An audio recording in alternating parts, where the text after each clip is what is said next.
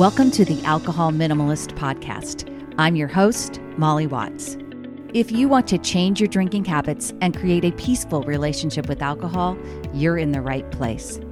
This podcast explores the strategies I use to overcome a lifetime of family alcohol abuse, more than 30 years of anxiety and worry about my own drinking, and what felt like an unbreakable daily drinking habit. Becoming an alcohol minimalist means removing excess alcohol from your life so it doesn't remove you from life. It means being able to take alcohol or leave it without feeling deprived. It means to live peacefully, being able to enjoy a glass of wine without feeling guilty and without needing to finish the bottle. With science on our side, we'll shatter your past patterns and eliminate your excuses. Changing your relationship with alcohol is possible I'm here to help you do it. Let's start now. Well, hello and happy new year and welcome or welcome back to the Alcohol Minimalist Podcast with me, your host, Molly Watts, coming to you from it's a chilly Oregon today. Chilly, not raining, dry, and a little bit cold, if I have to. cold, colder than usual. Um, still not cold enough to snow, of course, but also not raining. So that is a good thing. If you're new to the show, then get used to it. I deliver a weather report from Oregon every single week. This is the first episode of 2024, and it's also the first episode of my Dry January series.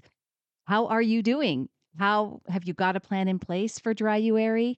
Whether that's dryish or damp, some people do one-uary, that's just one drink on any occasion they, that they choose to drink. And others, many like me, will do a full month alcohol free. Whatever you're doing and whatever you've chosen, I hope that this month's podcast episodes support your efforts. And I hope that they will help you stay on track for the month and maybe even get inspired to become an alcohol minimalist for life. And P.S., by the way, it's not too late to sign up for Dryuary through Moderation Management, where you can get some group coaching, some daily email support, and a private Facebook group. Uh, that's via Dryuary Extra Dry version. Just go to www.dryuary.org. You it's $35 for the whole month which is really worth it and it supports a very worthy nonprofit. So, if you haven't already, it's not too late. Go ahead and sign up. I'm also really excited to start this year and announce that on Monday, January 15th, I'll be doing a week long series within a series, a mini series, I guess. And it's called It's Still Dryuary. And I will be dropping short, easy to consume episodes every day that week to help you battle some of the most common challenges that come up for people as they're navigating this month. The five day series will start on Monday, January 15th and end on Friday, the 19th. It's specifically geared to help you get over the mid month hump and to finish strong. So, if you're not already subscribed to the podcast, this would be a really good time to go ahead and hit subscribe so you do not miss it. And I will see you there on January 15th. I really am excited about this mini series. This week, to kick off Dryuary, right? This is the first Monday in January 2024. And I want to make sure that your mindset is strong about doing as many alcohol free days as possible during Dryuary. And one of the absolute best things about multiple alcohol free days are the benefits to your physical health. And I'll talk about those at the end. But what you might not realize is how much you really are doing to your health by drinking alcohol on a regular basis. For me, I was mostly a habit drinker, a daily habit drinker. And because of that, I did not associate my drinking with negative physical health consequences. And I am sure that is the case for many of you. I wasn't worried about cirrhosis of the liver because, in my mind, I didn't have severe alcohol use disorder. And that was pretty much the only thing I believed that alcohol misuse caused. Like the only people who had to worry about their physical health when it came to alcohol was people who were physically dependent, like my mother. Heck, I absolutely bought into the headlines that alcohol was good for my heart. And since I was far more concerned with developing heart disease, uh, my dad had a heart attack at age 50. I really didn't equate my daily drinking habit with negative physical health consequences. If anything, I probably believed that I was doing things beneficial for my health by drinking. It turned out, of course, that I was just uneducated on the truths around alcohol. But until I actually cut back significantly on my drinking and incorporated multiple alcohol free days into my life, then I could actually see and feel the difference. And definitely my first fully dry January back in 2021 was when I really learned first and firsthand how how much sleep disruptions were a result of my drinking habits because my sleep scores on my Fitbit that month went up so dramatically over the course of the month. So it was data right there that I could see and I could feel it too. Now, here's what I want you to do this week I want you to think about how your drinking might be affecting your health. I want you to consider these questions about your drinking that you might not think about regularly, but because you are doing dryuary or damp January or dryish or oneuary, whatever, in, in an attempt to lessen the amount of alcohol that you're including in your life, I want you to think about how your drinking might be impacting your health on a regular basis.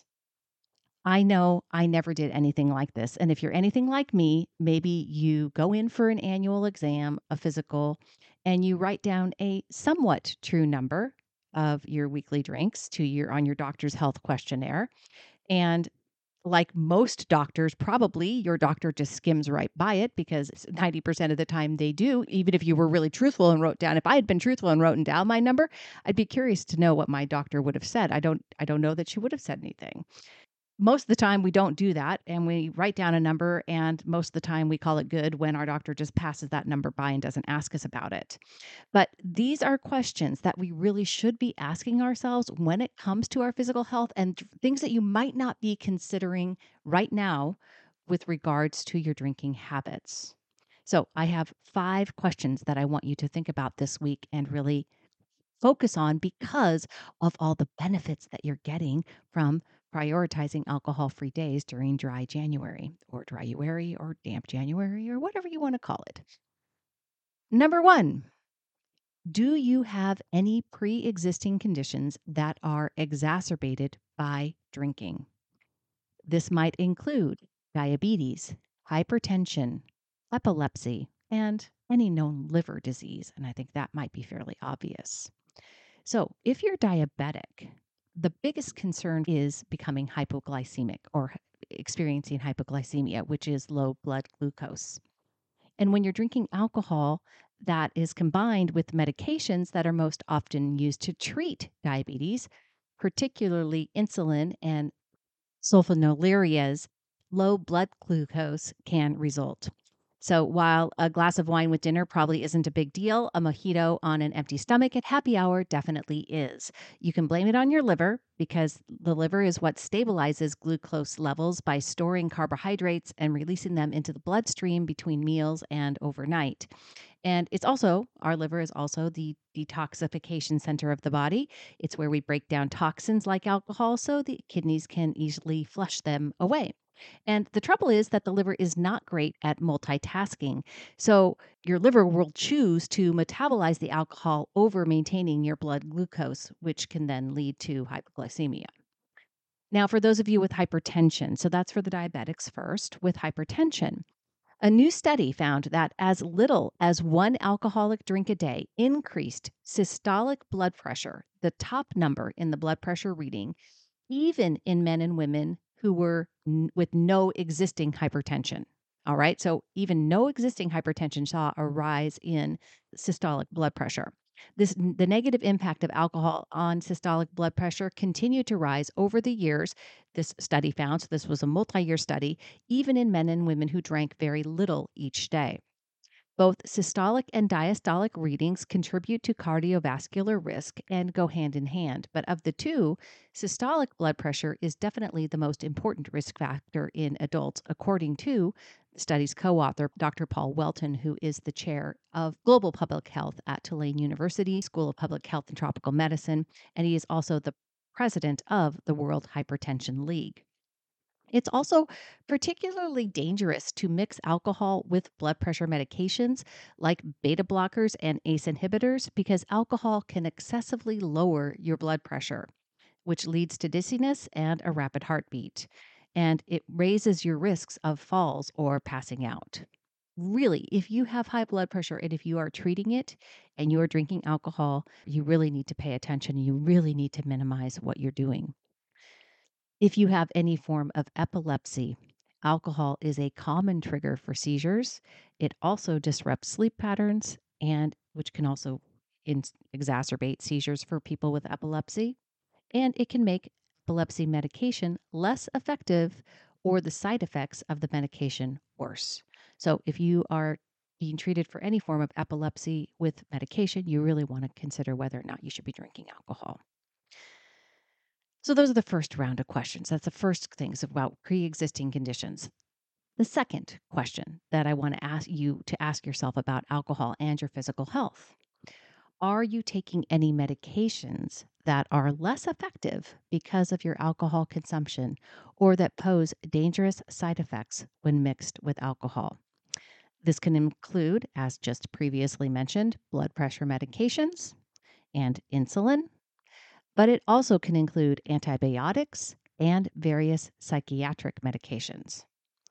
If you are on an antidepressant and you are drinking alcohol, drinking definitely counteracts the benefits of your antidepressant medication, making your symptoms more difficult to treat. I know many of us who, many people who are taking antidepressants are are drinking regularly as well and we really need to to think about that. Alcohol may seem to improve your mood in the short term, but its overall effect increases your symptoms of depression and anxiety. And despite the fact that there are warnings not to consume alcohol on the majority of antibiotic packaging, it is a common misconception that drinking while on medications or antibiotics is a relatively safe practice. In fact, one of the most frequently asked questions that doctors get regarding prescription antibiotics is Is it safe to drink on these? And the short answer is no. Alcohol directly inhibits the effectiveness of antibiotics and can additionally cause a very wide range of negative side effects. When the body breaks down alcohol, it produces acetaldehyde. And acetaldehyde causes nausea, causes other things in the body. But many people taking antibiotics already experience um, stomach or digestive side effects, and drinking alcohol while on these medications can increase those feelings. In addition to gastrointestinal issues, both alcohol and antibiotics can hinder cognitive function, concentration, and coordination. Another thing to consider with alcohol and antibiotics is the fact that drinking interferes with essential processes of the body like sleep and hydration. And these are critical components of recovering from a bacterial illness. So, these reasons are why it's really best to stay away from alcohol for the duration of antibiotic treatment and why it is really not safe to drink when taking antibiotics. Third question to ask yourself about your physical health and alcohol. How does alcohol interfere with your ability to take care of your physical health?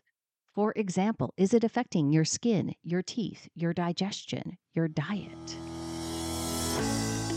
Hey everyone, just a quick break to talk with you about Sunnyside. Now, you've heard me mention Sunnyside many times before. You've heard me talk with Nick and Ian, the founders of Sunnyside. And I just want to share with you why I am so passionate about this company. They are way more than just a drink tracking app, they are really about helping people create a mindful relationship with alcohol. And they stand for a life that is about having more, not less, right? There are more rested mornings, more days when you're feeling your absolute best, when you have more energy and positivity. Sunnyside is not there to tell you to never go out, to never drink, but they are there to help you enjoy your life and to wake up and be ready to be your shining best. It is not an all or nothing approach. It is friendly, it is approachable, and it is absolutely judgment free. They want to be a solution that fits into your unique lifestyle. And I think that's exactly what they've created. You can register for a free 15 day trial. Go to www.sunnyside.co slash minimalist to get started. That's www.sunnyside.co slash minimalist to try Sunnyside today. When you drink, the dehydrating or diuretic effect of alcohol means that your skin loses fluid and nutrients that are vital for healthy looking skin. This can make your skin look more wrinkled, dull, and gray, or bloated and puffy. And dehydrated skin may also be more prone to some types of eczema. Definitely, the more you drink, the worse your skin is going to look. Your teeth. I never considered uh, well, I, I, take that back. When I was in a, a pattern of drinking red wine, which was, mm, I don't know, somewhere in the 2014 to 2017 range, I went through a red wine phase and I was definitely concerned about my teeth because I could see that it was staining my teeth, right? I actually bought those little wipes that I could like wipe off my teeth after drinking red wine, but it they didn't it didn't really help. But number one, so there's these are three things that you want to consider in yourself with regards to alcohol in your teeth. Number one is sugar content. Bacteria in your mouth feeds on sugar, so sipping on sugary drinks like alcohol helps bacteria thrive. This bacteria creates acids that eat away at your teeth, weaken the enamel, and cause tooth decay. If you do decide to have a drink, it's always better to choose alcohol with less sugar, such as dry wines um, in terms of at least sugar with regards to your teeth. Number two, another thing that impacts your mouth dehydration and dry mouth. Alcohol dries out the mouth, and when saliva flow is reduced, the risk for tooth decay and gum disease increases. This is because saliva plays an important role in oral health, helping wash away bacteria. When you have dry mouth or are dehydrated, bacteria clings to the enamel and increases your risk of tooth decay. Uh, furthermore, dry mouth can cause embarrassingly bad breath. If you have a few drinks, make sure to pair each drink with a glass of water to replenish your saliva, and also chewing on sugar free gum can help increase saliva flow. Lastly, I just kind of touched on this, but the last one re- with regards to your teeth is teeth staining. Alcoholic beverages with deep hues like sangria and red wine can turn your teeth red and cause long lasting discoloration. You can keep any discoloration under control by munching on food while you drink and chewing sugar free gum after drinking to bring your saliva levels back to normal. These are, again, things to consider concern yourself with regards to your drinking habits and your overall health are your teeth, which I never thought about except during that red wine period. But see, there's still lots of sugar in any type of alcohol that impacts your enamel. So don't think that anything except red wine is bad, you know, is is red wine's the only thing that's bad for your teeth. It's not true. With regards to your digestive system. So first of all, your mouth and your throat, they're a part of your digestive system too. And alcohol quickly penetrates your mouth saliva, which, and then it's converted to acetal, acetaldehyde, as I said before, which can damage the tissues in your mouth. And a British study found that approximately one third of mouth and throat cancers were caused by drinking alcohol. Not only that, but when combined with smoking, alcohol may increase the risk of mouth cancer. Now, of course, those are observational studies. We don't know if it was the alcohol or the smoking, but regardless, it's a known toxin. It's a known carcinogen alcohol is. So you got to be careful and it's you're you're bringing it into your mouth, which is a part of your digestive system. Your esophagus, another part of your digestive system, once you swallow alcohol, it can damage the cells of your esophagus. That's the long tube running from your mouth to your stomach and can increase your risk of cancer of the esophagus. Also, it can cause acid reflux, which can also damage cells and increase your cancer risk. Your stomach, another part of your digestive tract, right? This is where alcohol linger, lingers for a while, and it's it's there that it is absorbed both into your bloodstream and your small intestine. Whether you drink occasionally or regularly, alcohol can interfere with stomach function. For one thing, it can affect acid production, diminishing your stomach's ability to destroy harmful bacteria that enters the stomach, allowing it to enter your upper small intestine. This can also damage the mucus cells meant to protect your stomach wall from being damaged by acid and digestive enzymes, thus inducing inflammation and lesions. In addition, beverages with more than 15% alcohol volume can delay stomach emptying, which can cause bacterial degradation of food and abdominal discomfort. Another main part of the digestive system is your liver. And the main role of the liver is to remove toxins from the body. However, the liver breaks down alcohol in several different ways, all of which lead to the conversion of alcohol into acetaldehyde, which poisons cells and causes inflammatory changes in the liver. This can lead to fatty liver disease, which is an increase in fat production in the liver. It can also lead to cell and tissue damage from the toxic byproducts produced when alcohol is metabolized. Lastly, the last part of your digestive tract is your intestines. And whatever food that is undigested passes from the small intestine to the large intestine and is then expelled from the body through the anus and the rectum. Alcohol reaches the large intestine by way of your bloodstream, where it can increase the risk of bowel cancer. Before I get to the fourth set of questions, I do want to note that the toxicity of alcohol is dose dependent. So, what that means is that any of these questions that you've been looking at, anything that we've been considering with regards to your physical health, it matters how much you are drinking. The more you are drinking, the more these consequences, the more these things are going to be applicable to you. The less you drink, the better. As you're considering these questions, I want you to keep that top of mind. The fourth set of questions What is your cancer, Alzheimer's, and stroke risk?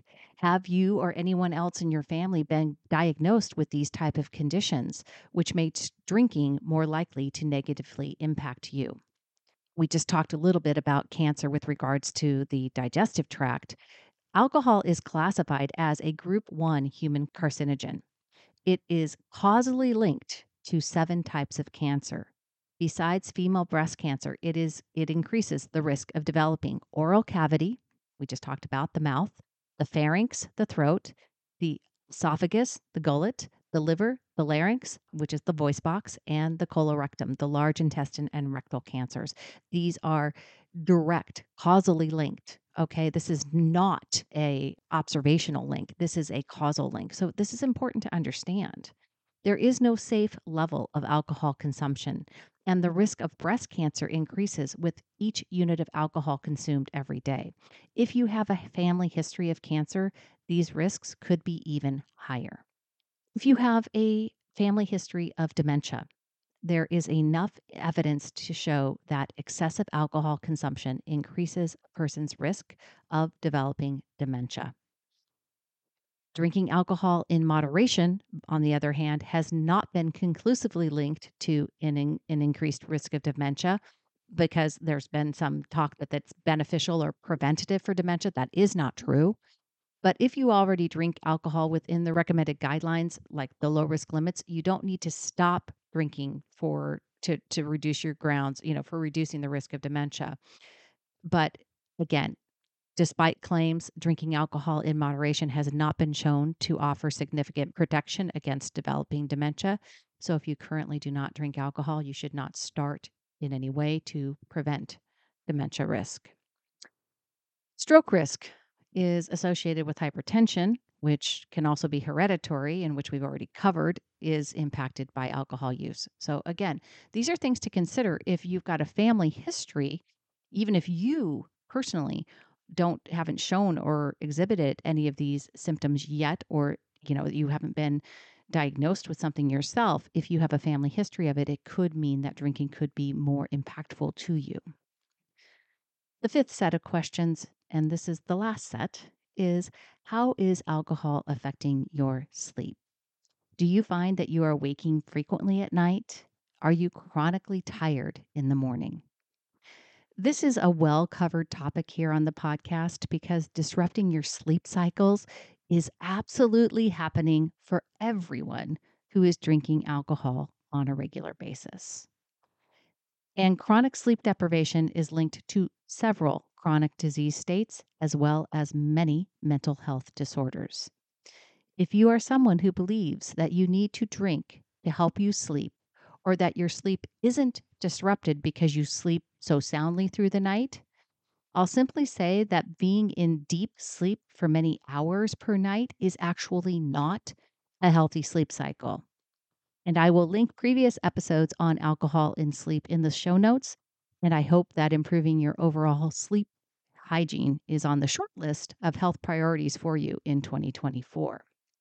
These questions are things that we should really be asking ourselves on a regular basis, but they'll also help us illuminate some of the benefits that you'll be giving your body when you prioritize alcohol free days.